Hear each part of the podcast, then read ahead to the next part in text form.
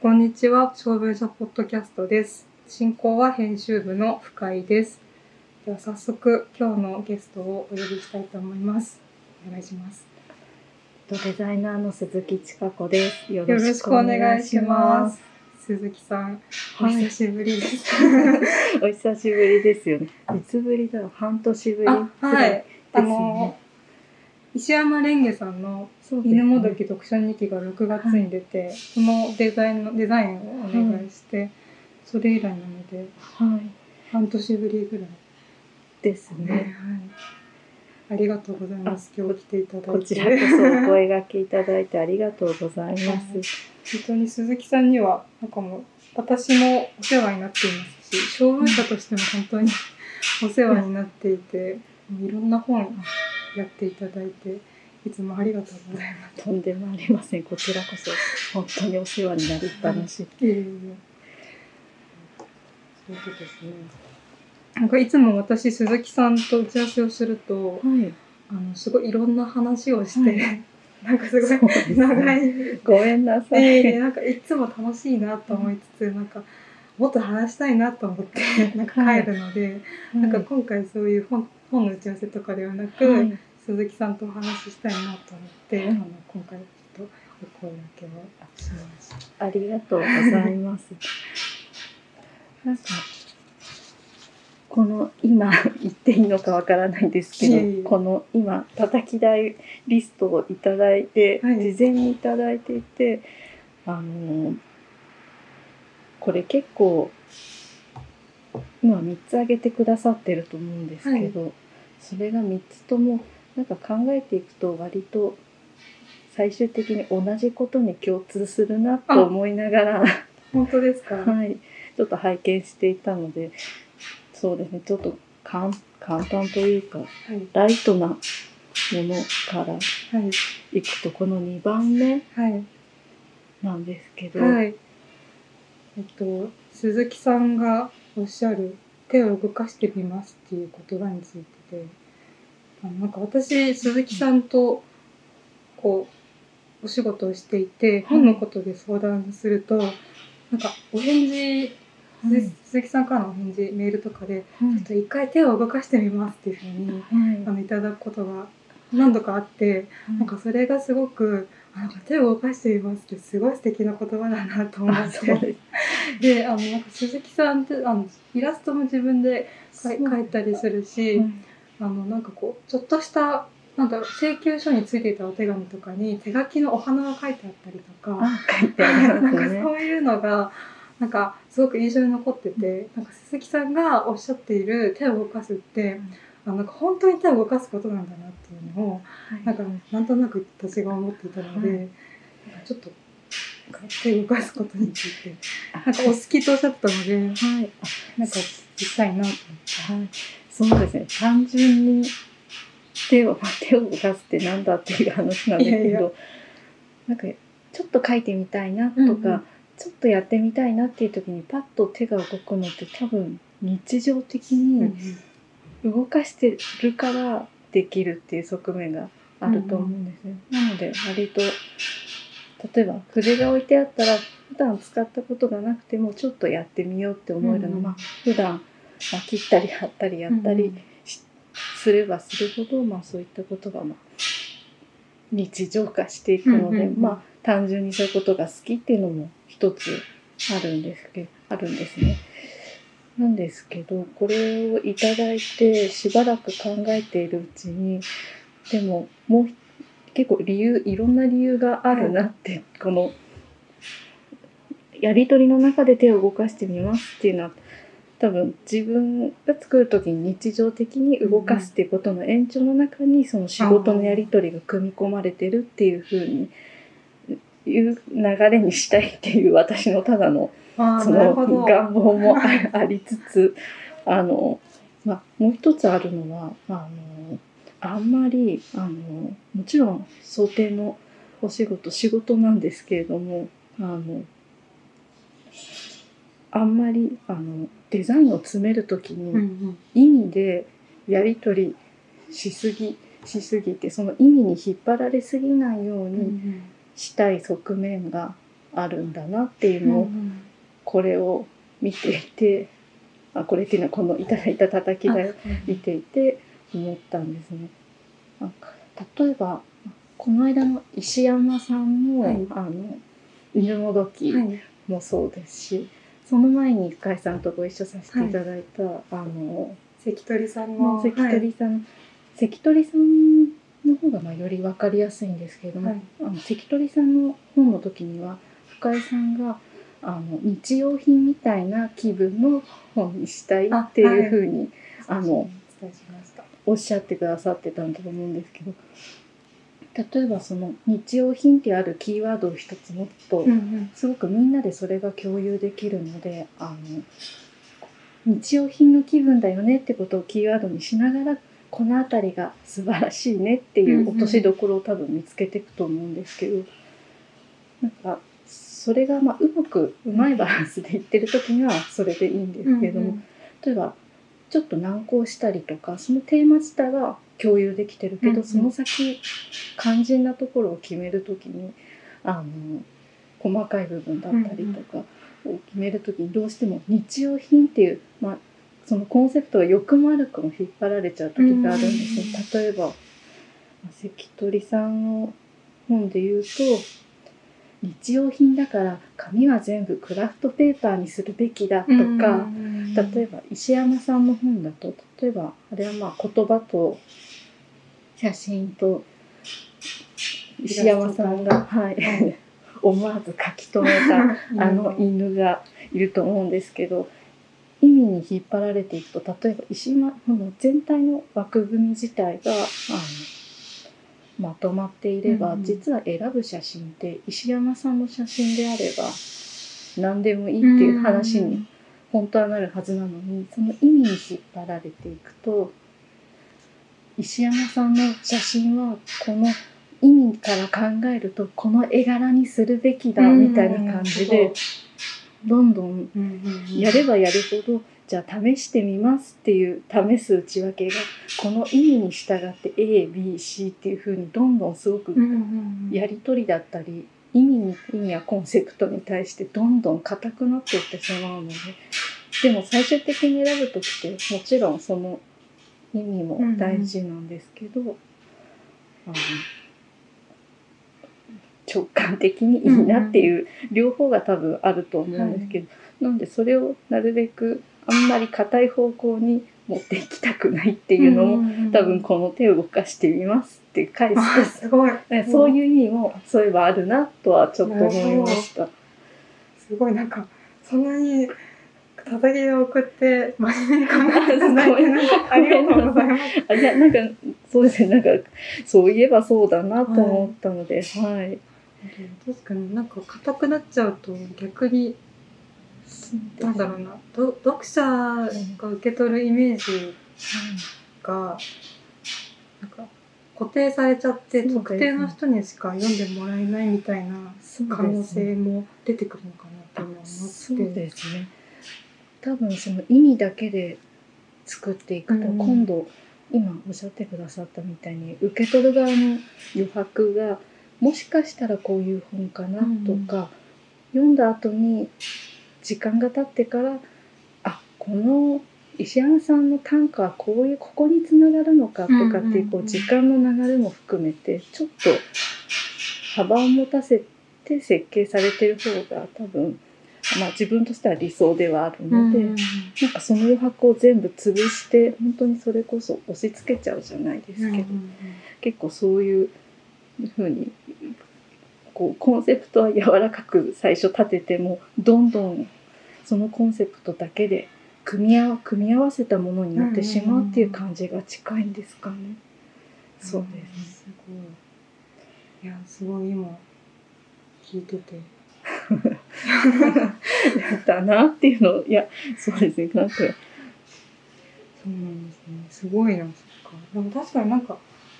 あの、次1につながるんですけど、はい。鈴木さんにいつも、あの、この本の想定お願いしたいですって言って最初に原稿をお送りして、はい。で鈴木さんがすごいいつも丁寧に読んでくださって感想をくださるんですよ。はい。その感想を聞くのもすごい好きなんですけど、あその時にあ、いいね。その時にいつもやっぱり私が感じていなかったこととか、はい。私じゃないまあ本当に鈴木さんのはい視点での感想をくださるのが、はい。私もなんかそれですごい、はいその原稿に対するはいその考え方とか意識が拡張するような感覚があって、っていう意味でなんかやっぱりデザイナーの方にはい。本を作る時にいつもこう原稿読んでもらったり、はい。感想いただくと、その本のなんかきょ距離というか幅がすごく広がるなって感覚がすごい楽しくて、はい。なんでなんかまさに鈴木さんがおっしゃってた手を動かすからデザインのそのコンセプトをこうゆはいゆったり持っておいてはなるべく硬くしないようにっていうのが、はい。なんかまさにこういろんな人に届けるために間口をこうパーって広げてくれてるような感覚があるなと思って、なんかすごいいい話をあすごい。お聞きできたなと思って。でもなんか今こうやって話していてすごく矛盾するんですけれども、あの例えばいつも原稿いただいて深井さんと例えばまあ日用品なら日用品とかなんかこの感じだよねっていうまあこの感じ例えば何がいいだろう。結構よくあるのがいやあの全体としてはすごくあの読み物としてもしっかりしてるけれど、あの手に取りやすい本にしたいとかっていう例えば、うんうんことってよくあると思うんです。でも実はそれって矛盾してるじゃないですか。そうですね。ででみんなが思うしっかりってじゃあそもそもどこにあるんですかっていうところとか手に取りやすいっていう時のどのぐらいの幅なのかっていうのを、うんあのその感想を伝えて話して広げる過程の中で、まあ、打ち合わせの時になるべくそれがどこに位置づけされてるのかっていうのを一番最初の打ち合わせで多分あの詰めるというか、はいはい。それを結構厳密にしておくと実はあのデザイン自体はあのあんまりたくさんバリエーションを作らなくても、うんもうここの辺りっていう範囲がもうすごく打ち合わせの時多分抽象的な言葉が飛び交ってるかもしれないんですけど、はい。この辺りっていうこう範囲の位置づけ結構共有できていると、まあ、自然とそんなにお互いたくさんいろいろ見てみたいっていう状態には実はならないんだなって言った。それだけ言うとすごくなんか意味に縛られてるように見えるんですけど自分でもうーんちょっとそのあたりが まだ言葉に未だにちゃんとできてないんですけど、まあ、ちょっと柔らかいまま最初から最後まで、うんうんあのその範囲のままあの柔らかい範囲で持ったまま最後までゴールしてる状態が多分理想なんだろうなとは思います。すごいすごいですね。なんかそっかなんとなくじゃあ。はい鈴木さんの中でもそれみんなにも共有してる中で方向性がここだっていうのをうまくこあそう転がっていっているはいのかって今思って。だからその範囲が実は共有できていると、うん迷った時にも最終的にちゃんと意外と仲違いせずに決められるというか、うん。迷う時にもどこを迷うべきなのかの範囲が結構あの、ね、お互い明確というかでもこの感じだとちょっと違うよねっていうのが、うん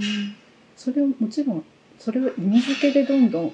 A だから B だから、うん。でも A でも B でもなく C であるっていうやり方でやっていくと実はあの本当の意味でなんかその意味意味自体にひどんどん引っ張られてっちゃうので、さっきの石山さんの例で言うと急に写真の絵柄どうするんだみたいなことになると、実は本全体からすると一番理想は写真が何が入っても石山さんの写真であればうん。何でもいいっていうのが、多分デザインの設計上は正解なん正解というか、まあ、あの理想なんですけど。それが一個ずつの絵柄何にするっていうのに今度固執していくとそれはそれであの脱線していって議論がどんどん脱線していってしまうので、あくまでもそういうことがお互い変に細かく目がなりすぎない時が、まあ一番それが保たれてる状態なん。だろうなっていうふうには思います。そうですね。そうなん。か理論的でもあるし感感覚ってともちょっと違うのかな感覚ではないですよねそこがちょっと難しい。難しいですよねなん。か多分そうなん。ですよね。なかなか難しいんですけど、ちょっとこの3番がこの3番で書いてくださってることが、実はその感覚での理論なのかっていうところにちょっとつながるですね。はい。じゃあ3番に。はい。3番はあの街の風景を収集収集することについてで鈴木さんが以前街を本当にたくさん歩いてその時にこう見た風景をはい。記録しているっていう話をしていてはい。なんかそれもその私は手を動かすこととうんちょっと関係があるのかなと思って、お聞きできればと3つ目で挙げました。そうですね。なんか街歩きとか散歩っていうとなんかすごくなんかしいい趣味のようには さもいい趣味のように聞こえるんですけれども、まあ実際やってることでそのまま言ってしまうと本当にほぼ無目的にまあ目的が本厳密に言うとないかっていうとまた何とも言えないんですけど結構もう住宅街を、長いと15キロぐらいで、まあ、大体大体10キロ前後が多いんですけどすごい。ひたすらただ一人で歩いてるっていうのが趣味なんですね 私のか数少ないというか多分それぐらいしか趣味がないんですけど、はいすごい15キロか。そうですねでも15キロって歩こうと思うと結構歩きます。結構歩くんですね、うん意外と例えば品川駅から表参道まででも15キロはないので、はあ、ないんだ。い、結私構遠く感じるけど。そうなんです意外と遠く感じるんですけど、そんなに遠くないんですねここから私最近好きなルートがこの辺りから赤坂のはい。双子のライオン堂さんって書店があるんですけれど、はいはいちょっとその双子のライオン堂さんまで歩いて戻ってあ、くる戻ってくるんですか？すごい。はい、ででもそれでも 5, 5キロぐらい5キへロー寄り道しても多分5キロ。そんなに多分そうですね本当にちゃんと目的がある場合は双子のライオン堂さんまで行って本を買ってて。途中乃木坂のはい公園があるんですけど、公園で一生分だけ読んで。戻ってくるっていうまあまあ目的があるパターンなんですけど、目的がないパターンの場合はじゃあなんでただ住宅街歩いてるんですか、っていくつか理由があるんですね。はいはい。一つはあの多分どこからどこまで行くっていう何か目的にして歩くんではなくて、あの例えば歩いてるとよくわかんない張り紙 よくわかんない張り紙ってなんだって話なんですけどなんか多分この人の家とおそらく近隣の人が喧嘩してるのかな みたいな、はい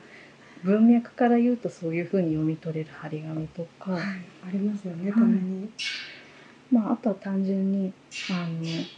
植栽のお植え方だったり置き方であ多分こういう感じの人なんだろうなとか 分かったりとか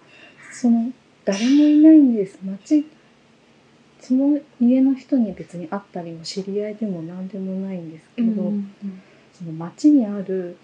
配置って言ったらいいんですかね、うんその街にある散りばめられた細部の配置を読み取ってあの妄想するっていうのが 好きなんですね。だから私の街歩きっていうのは妄想歩きな妄想歩きっていうかそうですね。楽しそ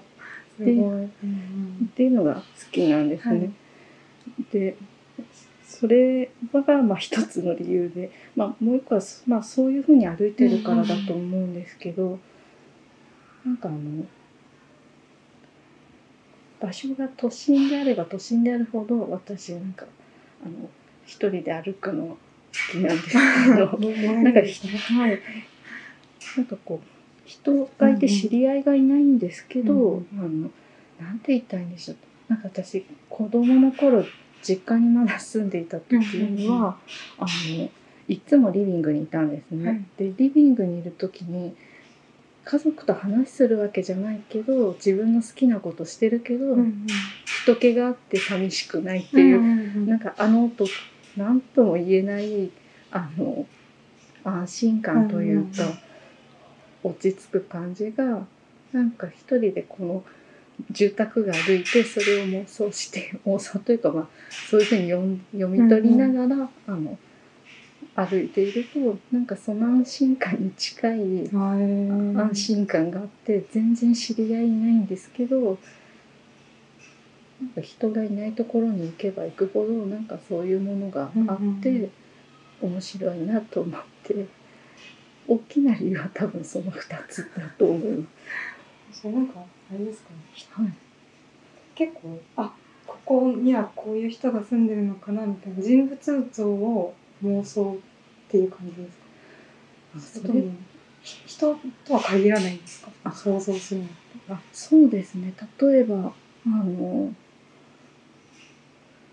同じいっぱい植木鉢がよく多分植栽好きな方ってたくさんいらっしゃるから、多分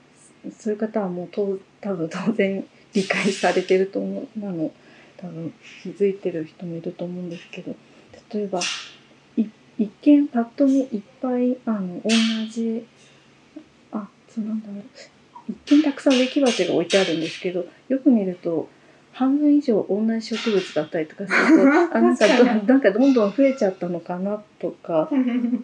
ありますね。あとすごくある部分だけ完璧に配置しうんレイアウトしてるのに、ある部分では嫌になっちゃったのかなみたいな感じであなんかあの急に唐突に全然違うものが置いてあるとか。っていう、はい、こまあ、一個人のお家でもあのそういうふうに感じますし町全体としてもなんか前にも深井さんとお会いした時に、はい。あの一番町のあたりにとビジネス街なのに突然ここになんかのどかな商店があるのなんでだろうみたいなあはい。話、多分そうそれもあるじゃん。ね。なんかこう街全体の配置でなんだかその感じがあの面白いなと思いながらうん。歩いたりとか逆にあんまり具体的な人物像を想像する時はあるようでないのかもしれないです。そうかさっきおっしゃってた想定の話で目的に引っ張られすぎないっていう意味で、それなんか例えば植木の中でここだけすごい雑って別に 目的があってそうなったわけじゃない、ね。偶然でそうなったけど、うん。そういうこうなんか痕跡みたいなのが見えると、すごく面白いなって思う。と、そう思ってらっしゃるのかなって思います。そうですね。確かに。なるほど。しかも住宅街って必ずまあ行き止まりはもちろんあるんですけどどこかあ成り行きで歩いてるとどこかには着くじゃないですか、はいだすでにルートが限られたルートがある中で歩いてるっていうのもあんまり考えなくてもじゃあ歩いてると大体あのここからこの青山のあたりだと例えば四谷の方まで歩こうって思うと、例えば四谷の方面はあっちだからおおむねあっちに行こうとかそれでそれではい。四つまで行けるんですここ。から四谷までは全然行かないあすごい。そう全然行けます。なんとなくの方向であそうですね。えー、すごい。あとはあのなんとなく道が分かれていたらこっちの道が気になるなっていう感じだけで歩いているので。そんなのでもそんなの人誘えないじゃないですか。だからだから必ずほとんど一人で行きます。はい。なんか一人で行く方が楽しいかもしれないって今思いました。人がいてももちろん楽しそうだけど、人と行く時にはあのあでも人と行くのも実は楽しくて、うん。あの例えばよくカフェとかで長時間話すじゃないですか、はい。あれの代わりにひたすら歩く。歩くだけやると結構大事な話とか意外とできたりしてそうですね。それはそれで、疲れたらどこかでお茶すればいいと思うんで、はい、お友達と一緒に行ったりするんですか？そうですね。歩くのが好きな友達はい 友達だったら、ね。あの全然行きます。はい。すごい。すごいですね。なんか、単純にすごい方向音痴なのであ、逆に真逆に行っちゃったりするんですよ、行く方に。はいはい私もそそうですね私も別に決してその方向が、方向がすごく得意なわけではないんですけれども何度も行ってるうちに多分青山から四ツ谷と自分の好きなルートの一つなんですけど多分もう何回も行ってるからだんだん大丈夫になってるだけで最初は多分どこい気づいたら全然違う方に外れたりとか、そういうのは全然あります。最初は地図とか見たりしていくんですか？あそうですねさすがに私もよかった。なんか、すごいなと思って。でそんなにわからないです。はい。うんすごい。でも、え、うちはでも、ん大体何回ぐらい行ったら見ないで行けるようになるんですか？そうです。あ、でも四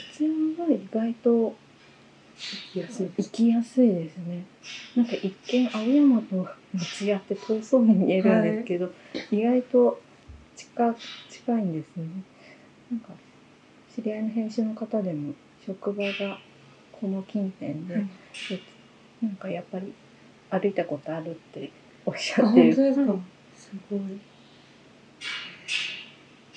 意外と行けます意。外と行きますかね。全然行けます。恵比寿から恵比寿から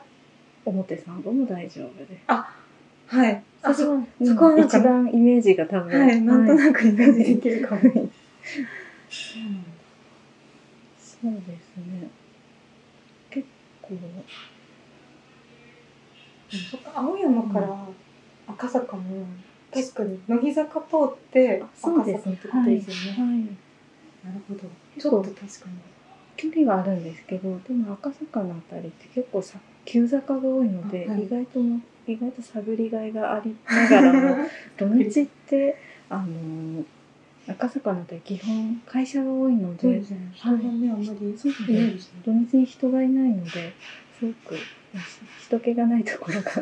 きなので。すごい。えー、すごい。いやーいいな誰もいない公園とか国会議事堂の前にお庭があるじゃないですか、はいはい。あそこもよく定期的に私そこに出没してます。おっしゃってますね。はい、確かに国会議事堂とか、土日人いないですよね、多い分。ないです。たまに本読んでらっしゃる方が一人いるかなぐらいで全然誰にも会わないですし意外とあそこが高台というかちょうど皇居を見下ろすような高さの場所うん。にちょっと崖地なんですかね。結構眺めが良かったりして、いいですね。えー、すごい。だから鈴木さんは本当に東京のなんかこう、あ穴場というか 人がいないところをあ知ってらっしらっしゃるから前も結構教えていただいてはい 日比谷のあの辺りがいいですよとか面白いな。なんかひそうですね人がいいなければいないほどあの、まあ、人がいてももちろんあの楽しいんですけど多分その配置的に何あのい読み取ってあの想像するしながら歩くっていうのが好きなので、確かに。はい、確かに。人がいない方がいてもだけどいないで想像すると膨らみます。よね。そうだね。いる場合だとあの今年コロナもあったので YouTube の散歩動画っていうのがあるんですね。いや YouTube の散歩動画。はい、いろんな方が撮ってる、はい。結構それなんかだと本当に人がたくさんいる表参道の結構おみんなが行き交うところをただ歩いてるだけの動画だったりするのでそれを見るのそれを見る時には意外と人がいるのもすごく面白い。です。そういう動画があるんですか？そうですね。結構たくさんあってただ河原多分あれは多摩川のあたりかなっていう川あの土手を歩いてるだけの動画とか、そうです私がよく見てるのは意外と街中を、うんあのそうどこにカメラをつけてらっしゃるのかわからないんですけど、はい。たまにみんなが撮られてるなってこっちを見てるっていうのがわかるぐらいそうですね。結構なんかそっか。街歩きたいけどちょっと心配な人が見たりとかするのかなどうなん。ですかね、うん。結構池袋の本当に、ま、サンシャインのん。そばとか本当にと街のど真ん。中のの YouTube は見てます。すごいですどうやって見つけたんですか？散歩って調べたりしてそうですね結構地名場所で調べたりとかすると出てきます。そうね。結構海外の散歩動画っていうのもあるんですね。なんかそれなんかだとなんかおお店で飲食で集まるのはちょっと良くないよなって多分みんなが思ってるけどななんか外に出たいっていう気持ちの行き場として、なんか街中のちょっと何何かするわけでもない広場があるあったんですね、その見た動画では。その何か特に用途もない広場にみんながなんとなくあのコーヒー片手にぼーっと立ってる人がたくさんいるっていう場所があったりとか。なんかそれはそれであの人がいるからこそうん。面白い面白いというか分かる配置っていうのもあるので。動画の方がそういう意味ではもうちょっと客観的にそれを弾いてみれるので楽しいです。なんか私はライブカメラとか結構好きで、は海外のはい街中のはいライブカメラとか見て、なんかぼーっとする時があります。あでも確かに私が見てるのもちょっとそれに近い雰囲気のあ本当に何も起きないのでわかります。何にも何にも起きずに、ただの街がこう映されてるだけなんですけど、なんか見てると見入っちゃうし、んなんか落ち着く感じありますよ。あります。確かに。それで確かにね。この人ずっとここにいるけど何してるんだろうとか。そうですね。待ち合わせかな。でたまに別の人がずっとうろうろしていて何してるんだろうと思ったらあこの人と待ち合わせしてたんだとか なんかずっとここにいたこの人と。そうですねなんかそういうのを見てよかったねって思う。ああでもそういうの確かにわかるかもしれないはい私も面白いなそうですねちょっと脱線しちゃったあんですけど、あの多分配置的に、うん多分街の雰囲うん雰囲気もおそらく例えば青山だったらあのみんなが思うちょっとパッと思いつく青山って多分あると思うんですね、はい。なんかおしゃれなカフェがあってとか、うん。もちろんそれも一つの側面なんですけれどもなんかその配置的に歩いて捉えるとまたそういったさっきの意味の話につながるんですけど、意味で、まあ、ラベリングじゃないですけど意味で捉えた街っていう感触と歩いた時に配置的に捉えた感触っていうものがまた全然違うので、なんか多分自分自身がその何か一つの意味で捉えるよりもたくさんの配置の中であ青山ってこういう場所だなとかっていうふうに受け取るのが、あの好きというか、まあ、そういう方がしっくりくるので多分あのさっきの一番の原稿の感想みたいなものもおそらく多分そそれと似た感覚で原稿を読んでるのかもしれないなと思いました。はいすごいそっかはいすごい今高度な話をごめん。あ全然あのそういう意味じゃなくてなんかすごいあのやっぱり鈴木さんが想定家としてなんかいつもなんて言うんだろうなすごいなとか素敵なデデザインだなって思えるなんかその元水脈にドーンってこういった感じが。あって、なんか、ちょっと今、普通に感動というか、ああすごいなと思って、すごい、なんか、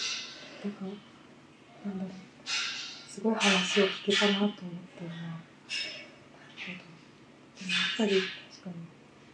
すごい、なんかちょっと言い方合ってるかわからない。なるべくこう、柔らかいはいまま考えとかアイデアを、